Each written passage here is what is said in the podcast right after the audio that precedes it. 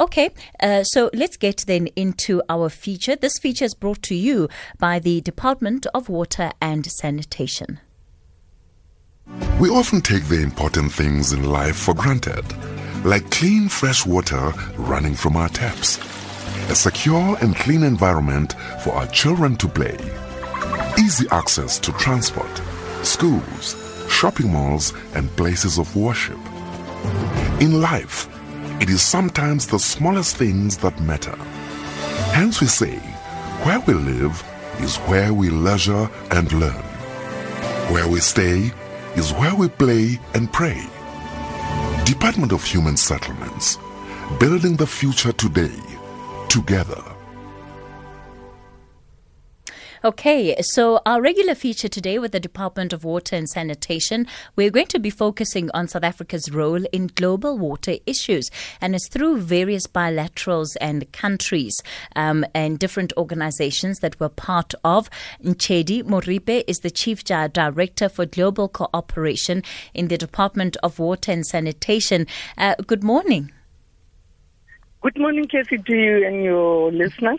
I tell you what, the one thing that I'm learning through um, these features that we're doing is that there are so many different positions in the Department of Water and Sanitation that I, for one, have certainly never heard of before. Um, last week we dealt with one such institution, and, and this week is, is certainly no different.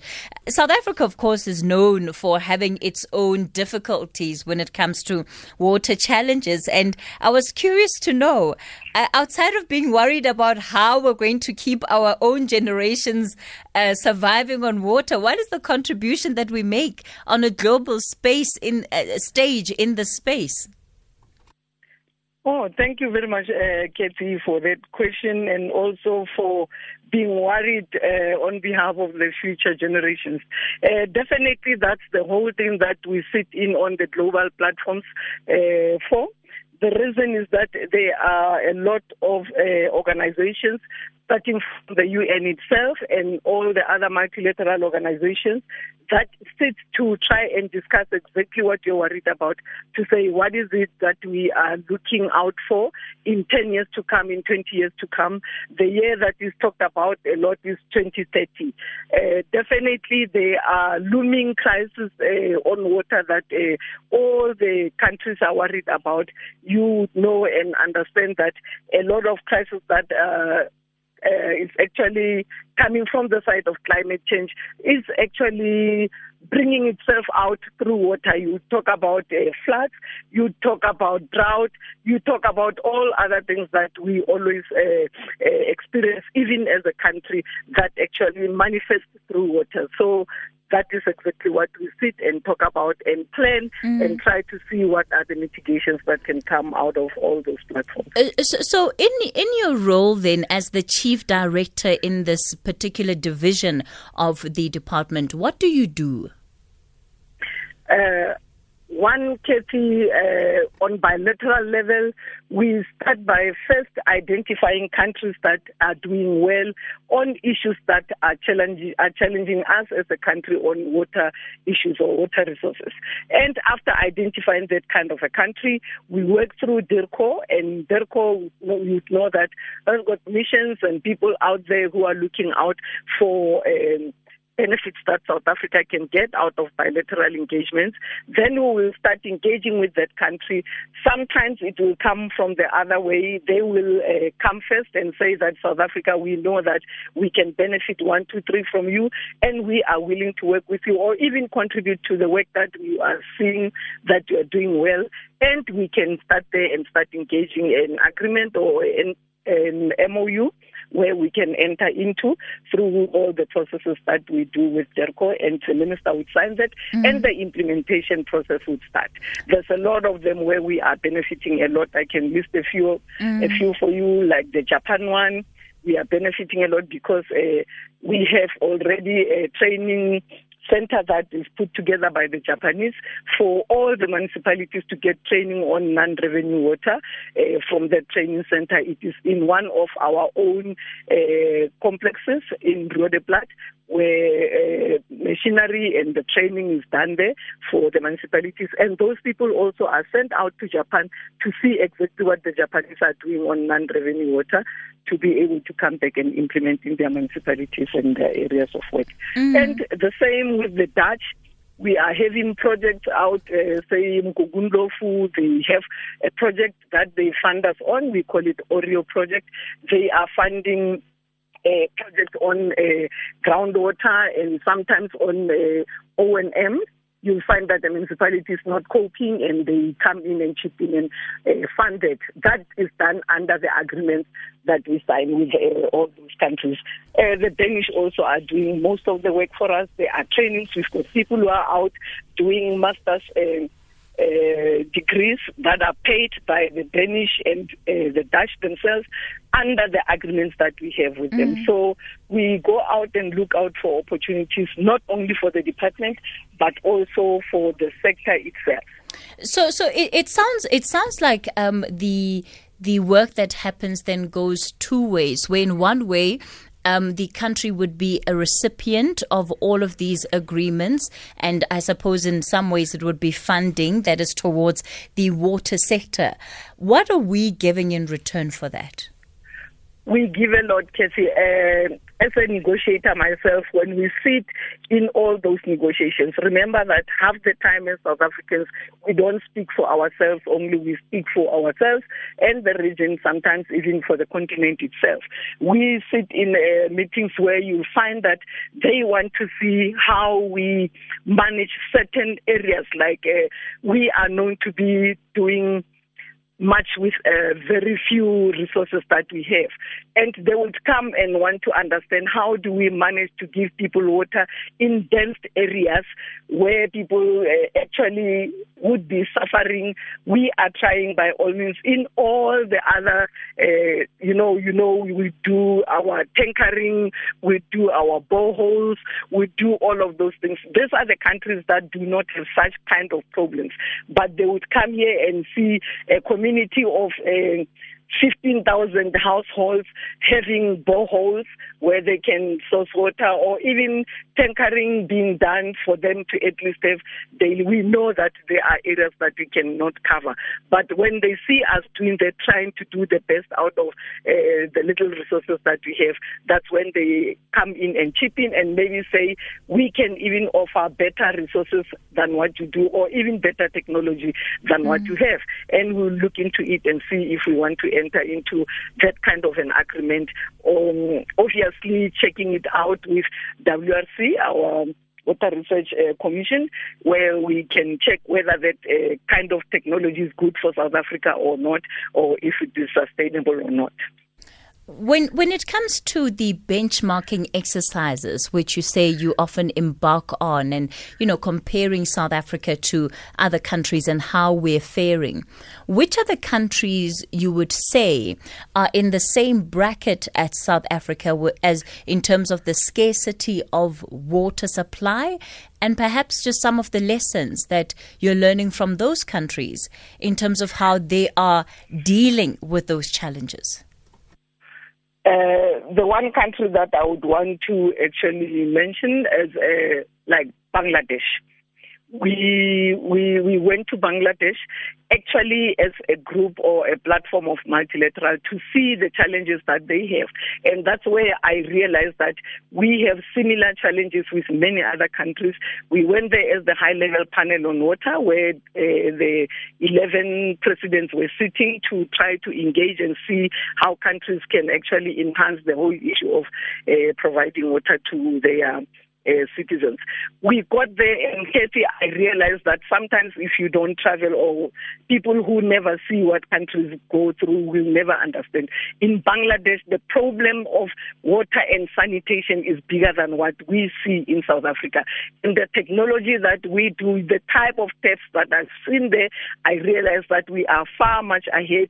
And I realized that at least the density of uh, uh, our communities, particularly the informal communities, that we have here is uh, even better than what we've seen in Bangladesh. But the way they source their water there is really even worse than what we see here. The people there are really suffering. I can I can't uh, actually say that the government is not doing anything, but what we were seeing with our two eyes, I could realize that South Africa is trying to do much better. And you see countries that are far much ahead, uh, that are obviously developed. You go to Netherlands, water is never their problem. You go to Hungary, water is never their problem. Those are the countries that come over and say, look, we've got plenty water, but with the water that we have. We can assist on how you can uh, manage your groundwater. We can come in and, and, and help you with how you can actually use the rainwater harvesting better. And we, we, we actually welcome those. Those are the people that we usually work with and see how they can actually enhance our, because we take our technical people out to see what they do, how they manage their dams, how they uh, actually do their maintenance because the biggest issue in South Africa on water more than anything is maintenance. We have uh, aging infrastructure that is giving us uh, bigger challenges. Uh, when we do new stuff or new infrastructure, we have to turn back and go and fix the aging uh, infrastructure that is giving us more challenges. Therefore, you can see that even if you budget to do this new project, that budget might have to be reversed to fix where the people are already having challenges because of the aging infrastructure. Therefore, that is one of the things that made us even look into using the Cubans to come and help us because they are very good at maintenance and looking at uh, aging infrastructure and the technology that was used. Uh, in, in the previous years. Nchedi Moripe is the Chief Director for Global Cooperation in the Department of Water and Sanitation. We're talking about South Africa's role. This is on the global stage when it comes to the sector. One of the things that is often said, uh, Ms. Moripe, is the fact that South Africa doesn't do enough when it comes to reclaimed or recycled water. And that in fact our water is just, you know, one use purpose and then that's it. It's done done. And yet we know that other countries that are facing perhaps um, worse challenges than we are are more creative in how they recycle that water. And oftentimes it might end up in the system five to six times um, before it is discarded. Yes, uh, it's true, Kathy. Last year we we we, we visited uh, Netherlands with the acting director general was Mr. Changana. The, the sole issue that he was interested in was exactly what you are talking about. And the technologies that we had to go through and see were about five different ones. And when we went to the uh, stations or to the uh, their own power stations where they do the recycling and the cleaning of their water. We could realize that there's a lot that you can benefit out of that. You would know that uh, obviously before you can take any decision, you will have to look into the budget and how we can go about it as a country. But definitely we know as a country that that's another option that we can look into because we are saying that uh, just flushing a toilet takes a lot of water that could have been used uh, for better purposes, for drinking and for whatever the purposes that we need water for. And you will know that uh, we have what we call SWPN, Strategic Water Partnerships Network in South Africa. That's actually helping us uh, currently. They are the bulk water users in South Africa. Your Coca-Colas, your mining industries, your what? They are coming in, chipping in now, working with the department to uh, help us actually look into that area because you would know that uh, Coca-Cola uses a lot of water. At the same time, they wash their trucks. They use the very clean water to do that. So those are the uh, the companies, the, the bulk water users that we are looking at, so that Ms. Moripe? You do better. Okay. All right. We seem to have just lost you a little bit on the line there, but not a problem. We'll continue. Let me go to the phone lines. Of course, if you want to be part of this conversation, the number to use 011 uh, 714 2006. That's 011 714 2006. You can also uh, send your messages on 0614 104 107. And I know you guys always ask much better questions than I do. Colin in Cape Town, good morning morning. Good morning, Kathy. Don't underestimate yourself. You asked very good questions. Thanks for that, Colin. Go ahead. the one question that you asked now, I wanted to ask also. And good, uh, good morning to your guest. Um, I would like to know, you know, uh, we are so short of water in this country. Mm. And uh, we always go to look at overseas and look at over elsewhere in the world, what they are doing and so and so. Mm. Now, we should be able to have our own expertise here. Why go to other countries? All we need is our councils to do their work and the government to fire those who don't do their work. Sewage plants and things like that for months and months and months are broken down. You see, the problem is the old days, they used to have the councils, municipalities, they had their own trained workers that used to run out and repair pipes and sewage things and all this and that and that and that. But now it's all been outsourced. Outsourced to companies who haven't got the expertise.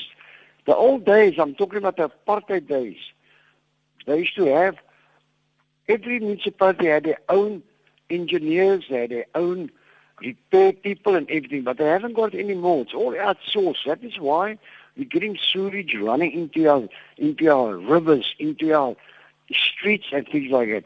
That is water that we could use. I remember I used to drink from rivers, lay on my stomach, put my mouth on the ground and drink lovely ice cold water. Today we can't do it in our rivers. Our people need to be educated that water is precious. We as citizens must look after our rivers and when we see broken pipes or burst pipe, pick up the phone and just phone and phone and phone until they come out. You know, I mean, that's that's my uh, uh, input for today. Yeah, and, and, you know the the problem is, Colin. Sometimes you just you call and you call and you that's call it. and and nobody actually responds. You know, and yeah. and unless it's happening almost within your private space. If it's a if it's something that's broken along the street, you can't hire private people to come and fix that. You know. No, it's, no. I'll tell you what, Kathy. Mm. Um, I'll give you an example. Three, four times, right outside my gate, a big sinkhole. It's been repaired four times. Mm. The guys come there, and they just dig the hole, throw some gravel. They don't jolt it, they don't wet it, and they come back the next day and they thought, within a month or two it sinks again. Mm. Now they say, when I asked them, I said, but hang on, this is the third time in a year you come fix this. Mm. You see, those guys haven't got the expertise. The old council guys were trained how to repair and how to, they bring the machinery up. And the, the municipalities giving jobs to buddies and things like that. Those people haven't got the 100% expertise, man, Kathy. Oh, Let's all right, Colin. it. Okay, Colin. Thank you Thanks for that call. much. Um, M- M- Miss Nchedi, I'll give you Miss. Uh, I'll give you an opportunity to respond in a second. I just want to take uh, Peter Wiley in the Eastern Cape. Peter, good morning. Hello, Kathy. I haven't spoken for some time. yes, it, it has been a minute. Good to hear from you. Well, it's a bit difficult to get through these days, but look, let me just echo exactly what Colin has said. And I'd like to take it a bit further because uh, pollution of our rivers is one of the biggest problems. And it should be a criminal act because you, you're basically threatening people's lives big time. You're, you're threatening our water resource with sewage spills and that sort of thing. And it should be a criminal act. There should be consequences to the authorities who do not maintain their sewage systems, etc., properly. And this has to be done because it is a critical thing in this country. We are involved uh, here with water harvesting on my farm. I've, I've followed this Australian thing, which is not new. It's old. The, the book was written uh, in 1940 something. It was by P.A. Yeomans, and it's uh, it's it's the keyline plan where you look at the ground like one would look at a roof, and we we have to really nurture the water that we've got, and uh, even street water. I've got permission now from the council at Kenton to harvest water from the street to put it underground and then organize an irrigation system. But we cannot sit with our hands folded and let councils get away with murder because that's what it is. People are going to die like flies in this country with the pollution of our rivers on the scale that it is. We've got a lot to be ashamed of. And things were by no means ideal under the apartheid system because even before the apartheid system, the Europeans that came to this country regarded this as a treeless country and they brought all sorts of horrible trees from Australia, etc., which suck up our water, and now we face the consequences of that. We've got to actually appreciate this country. The natural resources were absolutely fantastic. You could drink water, and we can drink the water that comes into our dams because there's nobody living above us. Once you have people, you've got problems. Unless you actually educate the people and give them uh, power over the authorities, the authorities should not get away with pollution of our rivers on the scale that it is happening at the moment. The Belmont Valley is absolutely horrific. And uh, it is not only pollution from the, the sewage, but it is pollution in plastic and everything else. We've got to really have mm. environmental education. And I was thinking when I watched this fantastic program on the Nile River, it should be forced that pupils, and I call them pupils, the school pupils, not learners, but pupils, mm. they should be forced to watch that and write an exam at different levels the next day. And we should make force them to watch good programs. They watch absolute junk on TV. And the Nile River is absolutely amazing. And black women should watch the amazing performance of that that black woman who, who, who uh, went in a thing that I would never go down the rapids that she went. But that river was beautiful. And the, the, the world, the country is beautiful. We are the problem. We need to mm. force the education upon people, and we need to force the authorities to look after their, their job, which they're paid to do. But thank you for letting me say this, Kathy. No problem, Peter. And I'm going to stay far away from the learner pupil debate. I'm not even going to go anywhere near it. uh, of course, Peter Wiley, they're taking chances with. We've had we've been down this road, down this road before as a whole nation uh, with the Department of Education. But lest we derail. Thanks for that call, Peter. Um, okay, uh, Ms. Moripe, let me give you an opportunity to respond. Uh, we've got VJ on the line from Port Shepstone, but maybe just your quick response before I go to VJ. No, Katie, my response is actually very positive because I am happy to hear that uh, people out there knows exactly what is the first challenge that we have. I mean, the polluting of our rivers is one of the biggest issues. Uh, you are from Limpopo, I'm from Limpopo. There are rivers that we knew where we used to swim and all of it. Most of them today are dry. Uh, unless it's uh, rainy days like this, but they are dry and no more there. And you ask yourself whether it's the impact of uh, climate change or is the impact of our own doing.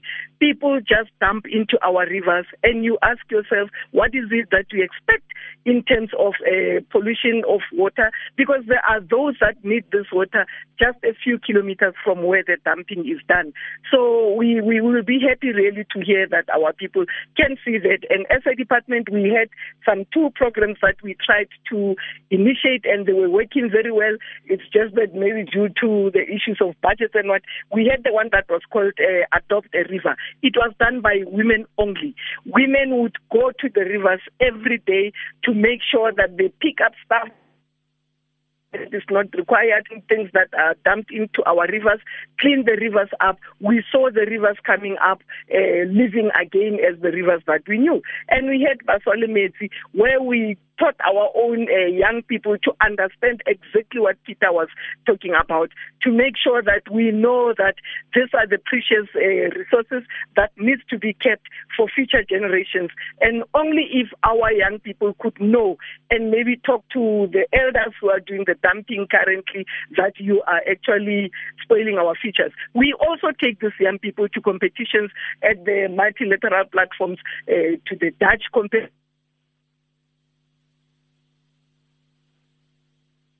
on new technologies that they create themselves on water. Some are rain harvesting technologies, some were other technologies that I even saw for the first time, but they won out of maybe 20 to 15 countries that they were competing with, which tells us that actually the future is bright, but we are the ones who are contaminating uh, this bright future that we have.